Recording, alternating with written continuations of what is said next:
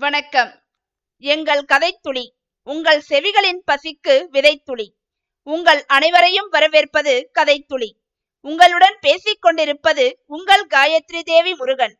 முதலில் கதைத்துளிக்கு ஆதரவு அளித்து வரும் அனைத்து நல் உள்ளங்களுக்கும் கதைத்துளியின் சார்பாக எங்களது மனமார்ந்த நன்றிகள். உங்களது ஊக்கமே எங்களது ஆக்கத்திற்கான படிக்கற்கள். ஆதலால் தொடர்ந்து உங்களது ஆதரவை தர வேண்டும் என்று கேட்டுக்கொள்கிறோம். நாம் இன்று மிகவும் அருமையான ஒரு கதையைத்தான் பார்க்க போகிறோம். இதற்கு முன்னர் அமரர் கல்கி அவர்கள் எழுதிய மோகினித்தீவு மற்றும் கல்வனின் காதலி எனும் கதையினை பார்த்தோம்.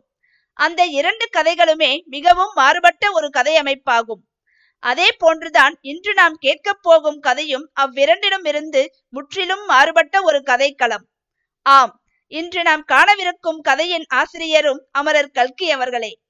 கல்கி அவர்களை பற்றியும் அவர் எழுதிய கதைகளின் சிறப்பம்சங்களை பற்றியும் நாம் முன்பே அறிந்துள்ளோம். ஆயினும் அது முடிவு பெறாது என்பது போல் அவருடைய கதைகள் ஒவ்வொன்றும் நமக்கு பல விஷயங்களை உணர்த்துகின்றன. கல்கி அவர்களின் சிறப்பம்சம் யாதெனில் ஒவ்வொரு கதையையும் மாறுபட்ட கதைக்களத்தை மையமாக கொண்டு எழுதியிருப்பார். அவரது பெரும்பாலான கதைகளில் கதையின் திருப்பத்திற்கு பெண்களே காரணமாக இருப்பார்கள் என்று முன்பே பார்த்துள்ளோம். அதே போன்றுதான் இந்த கதையும். சேலம் அருகே உள்ள பொய்மான் கரடு எனும் ஊரில் நடக்கும் ஒரு சுவாரஸ்யமான திருடன் போலீஸ் கதை.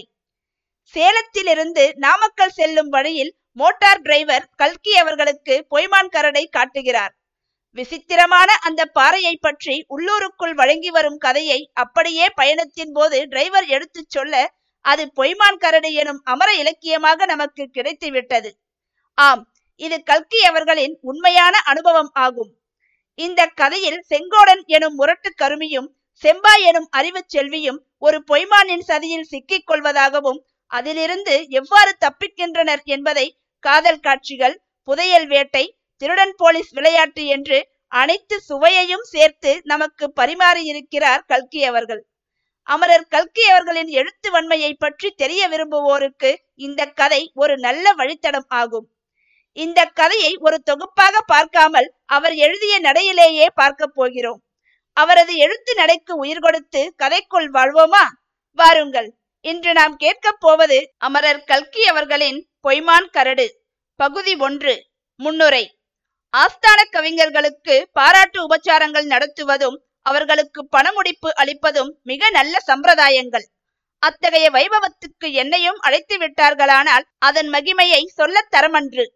ஆஸ்தான கவிஞர் ராமலிங்கம் பிள்ளை அவர்களுக்கு அவருடைய சொந்த ஊராகிய நாமக்கல்லில் பாராட்டு உபச்சாரம் நடத்தினார்கள். அதற்கு என்னையும் அழைத்திருந்தார்கள். நானும் சென்றிருந்தேன். இவையெல்லாம் நடந்திராவிட்டால் உலகத்துக்கு எப்பேற்பட்ட அமர இலக்கியம் நஷ்டமாய் போயிருக்கும் என்பதை நினைத்தால் நெஞ்சு திடுக்கிடுகிறது.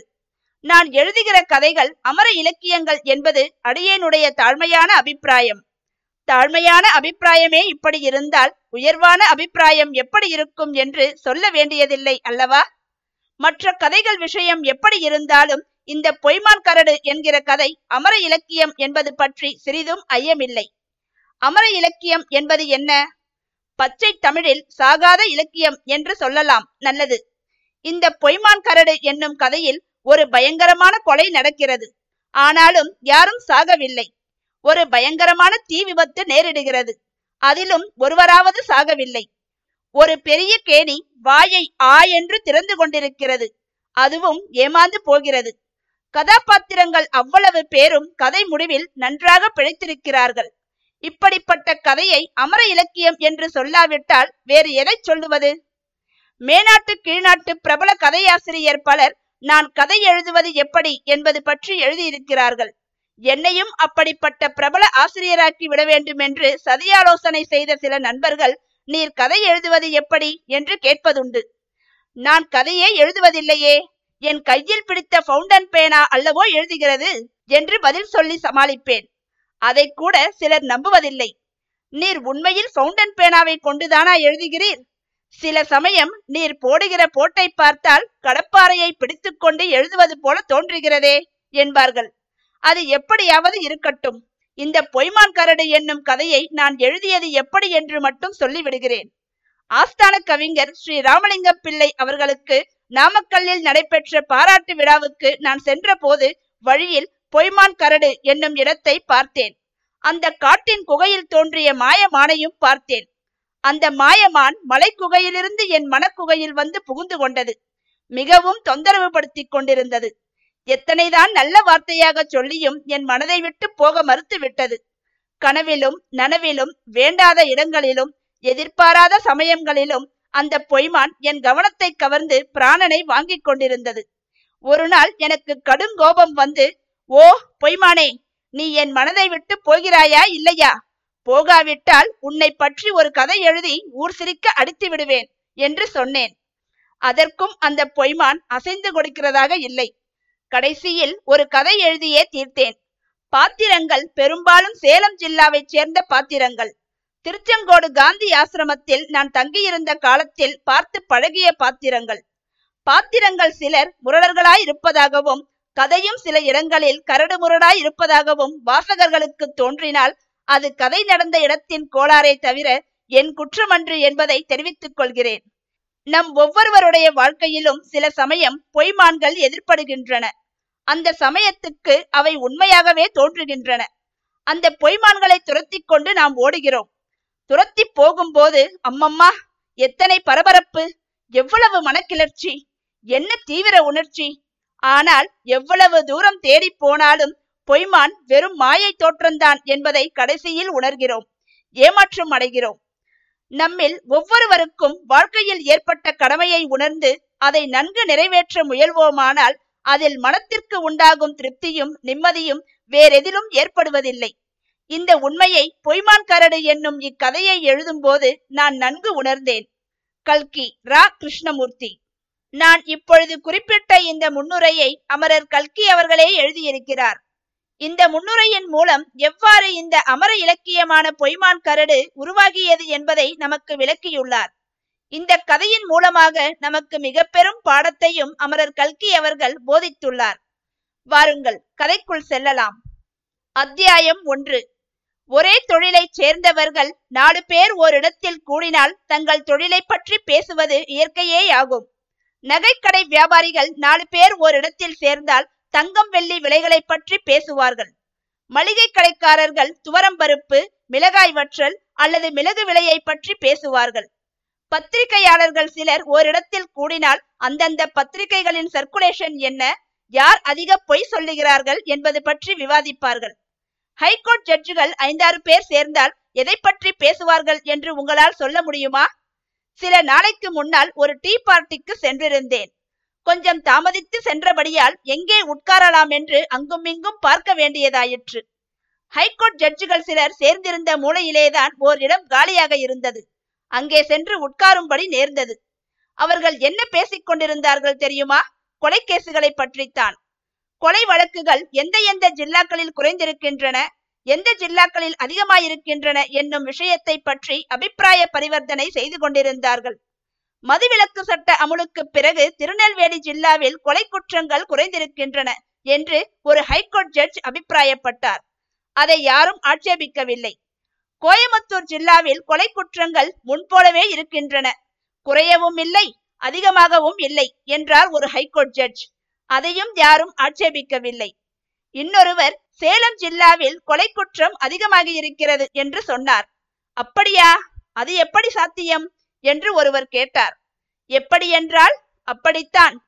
உண்மை அப்படி இருக்கிறது என்று முதலில் பேசிய ஹைகோர்ட் ஜட்ஜ் கூறினார். இதற்கு அப்பீல் ஏது? பார்ட்டி முடிந்தது. அவரவர்களும் எழுந்து சென்றார்கள். ஹைகோர்ட் ஜட்ஜுகள் தனித்தனியே பிரிந்ததும் வெவ்வேறு விஷயங்களை பற்றி சிந்தனை செய்ய தொடங்கியிருப்பார்கள். ஆனால் சேலம் ஜில்லாவில் கொலை அதிகமாயிருக்கிறது என்று ஒரு ஜட்ஜ் சொன்ன வார்த்தையை என்னால் மறக்க முடியவில்லை. சில மாதங்களுக்கு முன்பு சேலம் ஜில்லாவுக்கு நான் போயிருந்தேன். அங்கே தற்செயலாக ஒரு கதை கேள்விப்பட்டேன். அந்த கதையில் முக்கியமான சம்பவம் ஒரு கொலைதான். குற்றவாளி யார் என்று கண்டுபிடிக்கப்படாத மர்மமான கொலை. அதன் வரலாறு என் மனத்தில் வந்து வட்டமிட்டது. அதை சுற்றி செங்கோடக்கவுண்டன் செம்பவளவள்ளி பங்காருசாமி சுந்தரராஜன் குமாரி பங்கஜா முதலியவர்கள் வட்டமிட்டு வந்தார்கள். இதற்கெல்லாம் பின்னணியில் பொய்மான் கரடு ஒரு பெரிய கரிய பூதம் தன்னுடைய கோரமான பேய்வாயை திறந்து கொண்டு நிற்பது போல் நின்று கொண்டே இருந்தது. சேலத்திலிருந்து நாமக்கல்லுக்கு ஒரு சிநேகிதரின் மோட்டார் வண்டியில் போய்க் கொண்டிருந்தேன். காலை நேரம் வானத்தை நாலாபுறமும் மேகங்கள் மூடியிருந்தன. இந்த ஜில்லாவில் மழை பெய்து ஆறு மாதம் ஆயிற்று. இன்றைக்குத்தான் மேகம் மூடியிருக்கிறது. மழை பெய்தால் நல்லது.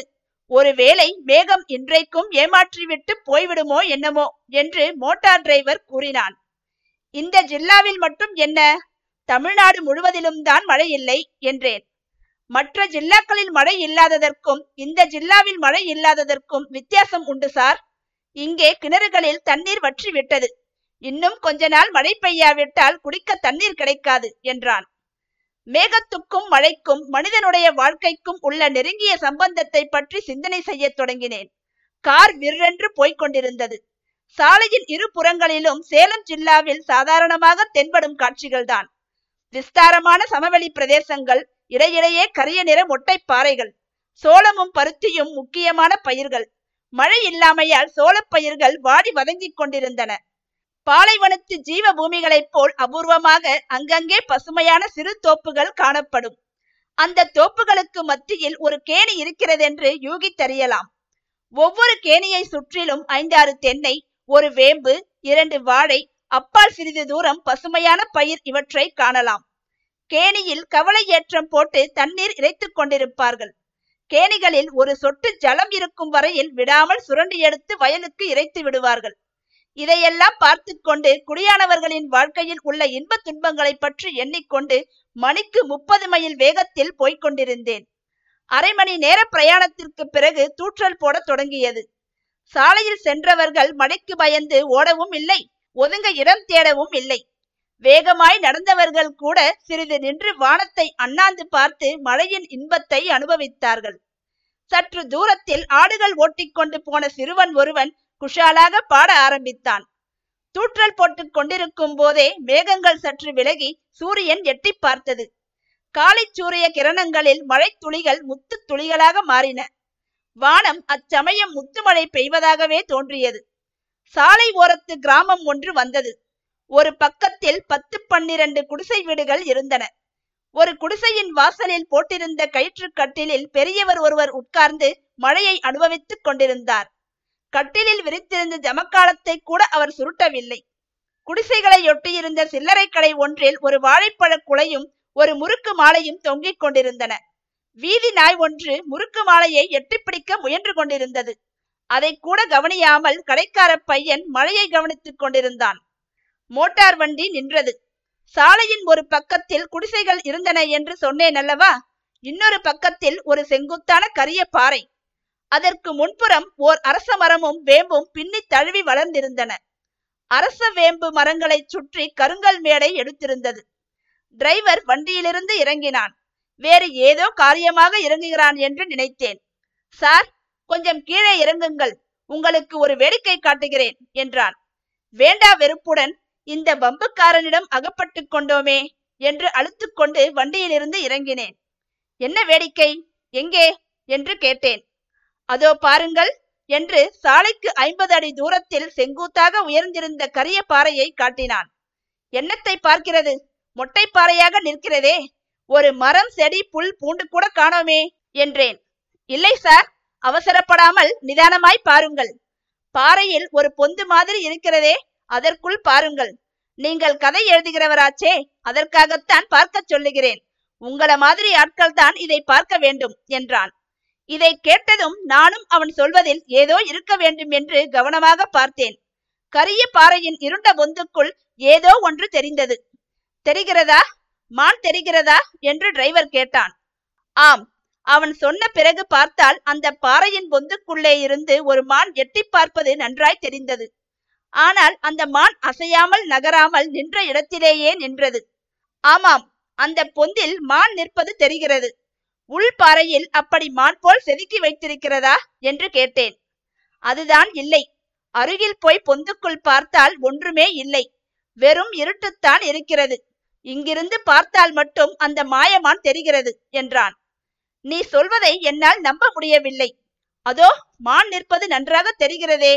அங்கிருந்து நம் பேரில் அப்படியே தாவி குதிக்க தயாராக நிற்கிறதே என்றேன். அதுதான் சார் வேடிக்கை.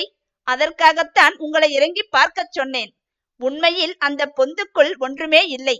இங்கிருந்து பார்த்தால் மான் நிற்பது போல தெரிகிறது. இன்றைக்கு நேற்றைக்கு இல்லை. வெகு காலமாக இப்படி இருக்கிறது. அதனாலேதான் இந்த பாறைக்கு பொய்மான் கரடு என்ற பெயரும் வந்திருக்கிறது. உங்களையும் என்னையும் போல் எத்தனை ஆயிரம் பேர் எத்தனை காலமாக இங்கே நின்று அந்த பொய்மானை பார்த்து ஏமாந்து போயிருக்கிறார்களோ என்றான் டிரைவர். நான் ஒன்றும் ஏமாறவில்லை. கட்டாயம் அங்கே ஒரு மான் இருக்கிறது என்றேன். உங்களுக்கு நம்பிக்கை ஏற்படவில்லை போல் இருக்கிறது. வாருங்கள் என்னுடன் என்றான். அவனை பின்பற்றி தட்டு தடுமாறி மலைப்பாறையில் ஏறினேன். குகைக்கு சமீபத்தில் சென்று எட்டி பார்த்தேன். அதற்குள் ஒரு மான் பாறையில் செதுக்கிய மான் கட்டாயம் இருக்கும் என்று எண்ணிக்கொண்டு பார்த்தேன். ஆனால் ஏமாந்துதான் போனேன். வெறும் இருட்டை தவிர அந்த பொந்துக்குள் வேறு ஒன்றுமே இல்லை. இப்போது நம்புகிறீர்களா? என்று டிரைவர் கேட்டான். கீழே இறங்கி வந்தோம். சாலையில் நின்று மறுபடியும் பார்த்தேன். பொய்மான் சாக்ஷாத்தாக நின்று எட்டி பார்த்து என்னை கேலி செய்தது. முண்டும் முரடுமாக நின்ற நெடும் பாறையில் ஏதோ ஒரு பகுதியின் நிழல் அந்த பொந்துக்குள் விழுந்து மாயமான் தோற்றத்தை உண்டாக்கி கொண்டிருக்க வேண்டும். இதற்குள்ளே அந்த ஊரில் உள்ள சின்ன பசங்கள் எல்லோரும் வந்து எங்கள் வண்டியை சூழ்ந்து கொண்டிருந்தார்கள். அவர்களை விலக்கிவிட்டு டிரைவர் வண்டி கதவை திறந்தான். நான் ஏறி உட்கார்ந்ததும் வண்டி நகர்ந்தது. ஒருவராவது இந்த நாளில் ராமேஸ்வரம் காசி போகிறதில்லை. அதனால் ஊருக்கு ஊர் பிள்ளைகள் வசவசவென்று பெருகிக் கொண்டே இருக்கிறார்கள் என்றான் டிரைவர். என்னுடைய ஞாபகம் எல்லாம் அந்த பொய்மான் பேரிலேயே இருந்தது. அதை பற்றி உள்ளூரில் ஏதாவது கதை வழங்கி வர வேண்டும் என்று நினைத்தேன். அந்த பொய்மான் கரடு ரொம்ப விசித்திரமானதுதான். அதை பற்றி ஏதாவது பழைய கதை உண்டா? என்று கேட்டேன். பழைய கதை ஒன்றுமில்லை. நான் கேள்விப்படவில்லை. ஆனால் புதிய கதை ஒன்று உண்டு. ஏழெட்டு வருஷத்துக்கு முன்னால் நடந்தது. ஐயாவுக்கு கேட்க இஷ்டம் இருந்தால் சொல்லுகிறேன் என்றான். இது என்ன வார்த்தை? இஷ்டம் இருந்தால் என்ன வந்தது? நான் தான் காதை தீட்டிக்கொண்டு காத்திருக்கிறேனே. நடக்கட்டும் நடக்கட்டும். காரை மட்டும் எதிரே வரும் லாரிகளுடன் மோதாமல் ஜாக்கிரதையாக விட்டுக்கொண்டு கதையை சொல் கேட்கலாம். நாமக்கல் போய் சேருவதற்குள்ளே கதை முடிந்துவிடும் அல்லவா? அப்படியானால் சரி உடனே ஆரம்பி கதையை என்றேன். அந்த டிரைவர் கல்கி அவர்களுக்கு அப்படி என்ன கதைதான் கூறியிருப்பார்? தான் எழுதிய கதையான இந்த பொய்மான் கரடை அமர இலக்கியம் என்று கூறுகிறார் என்றால் அதில் என்ன ரசமான சம்பவங்கள் நடந்தேறியிருக்கும்? என்பதையெல்லாம் நீங்கள் தெரிந்து கொள்ள வேண்டுமென்றால் இந்த கதையை தொடர்ந்து கேட்க வேண்டும். நாம் கூடிய விரைவில் பகுதி இரண்டில் சந்திக்கலாம். அதுவரை உங்களிடமிருந்து விடைபெறுவது உங்கள் காயத்ரி தேவி முருகன். நன்றி வணக்கம்.